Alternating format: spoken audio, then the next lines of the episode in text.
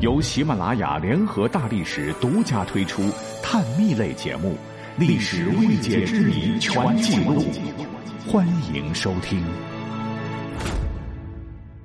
说起来，我也算是名粉了。可是今天我做节目的时候，就蹦出这么个念头：你说中国古代几千年王朝更迭，绝大多数的大小政权，甚至是统一王朝的国号。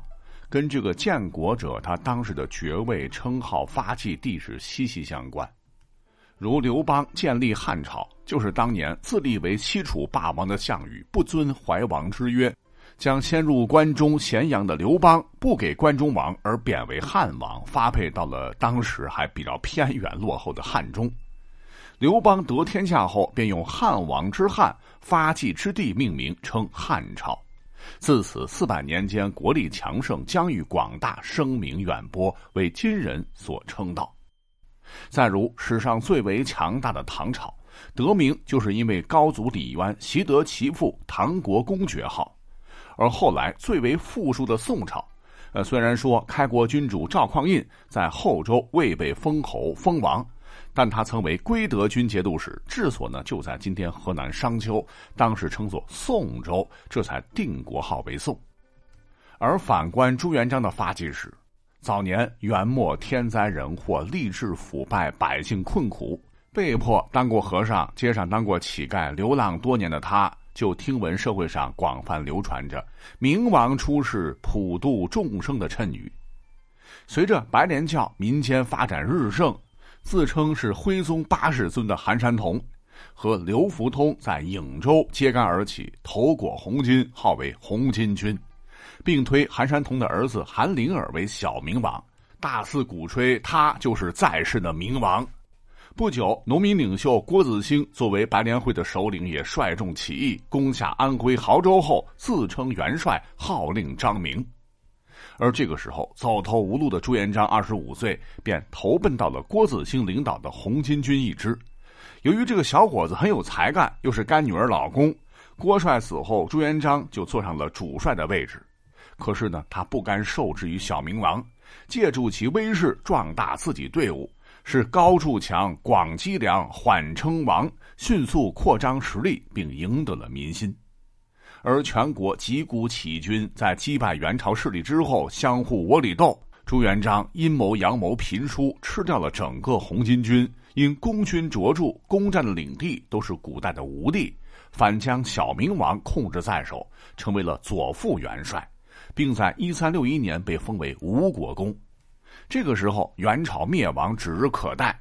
可是，除了朱元璋，江南最大的政权还有朱友谅、张士诚两部。在堪称世界古代最大水战之一的鄱阳湖大战中，朱元璋以弱胜强，以火攻，亲率二十万大军击败了对方六十万，取得了决战的胜利。朱元璋被众文臣武将推举为吴王，建国割据。而另一个山头的张士诚，这个时候呢，也自称为吴王。一山难容二虎，两个吴王只能活一个。公元一千三百六十六年，朱元璋以小明王的名义发布檄文，准备攻打张士诚，假意迎接小明王。哎，这路上莫名其妙，这个精神领袖小明王的船就沉了，意外死去。朱元璋就成了完全的老大，他马上改原先的龙凤进年为吴元年。在众多功臣良将的辅佐下，朱元璋的吴军势如破竹，迅速剿灭张士诚的吴。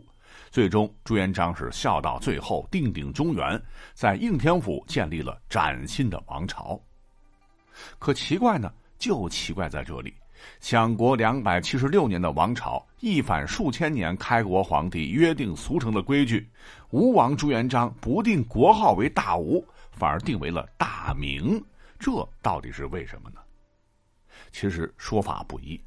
有的认为呢，朱元璋当年加入红巾军，韩林儿被叫做小明王。不光朱元璋手下不少也都是信奉明王出世的谶语，民间也广有舆论基础。一方面为了符合明王出世的预言，另一方面也可神化自己，宣扬正统，说朱元璋才是天下所归的出世明王。除了更能掌控舆论主动权，古代朝代更替流行五行说。元朝呢就自称是金德，宋朝是木德，金克木。那朱元璋要替元而立，国号必须要属火才行。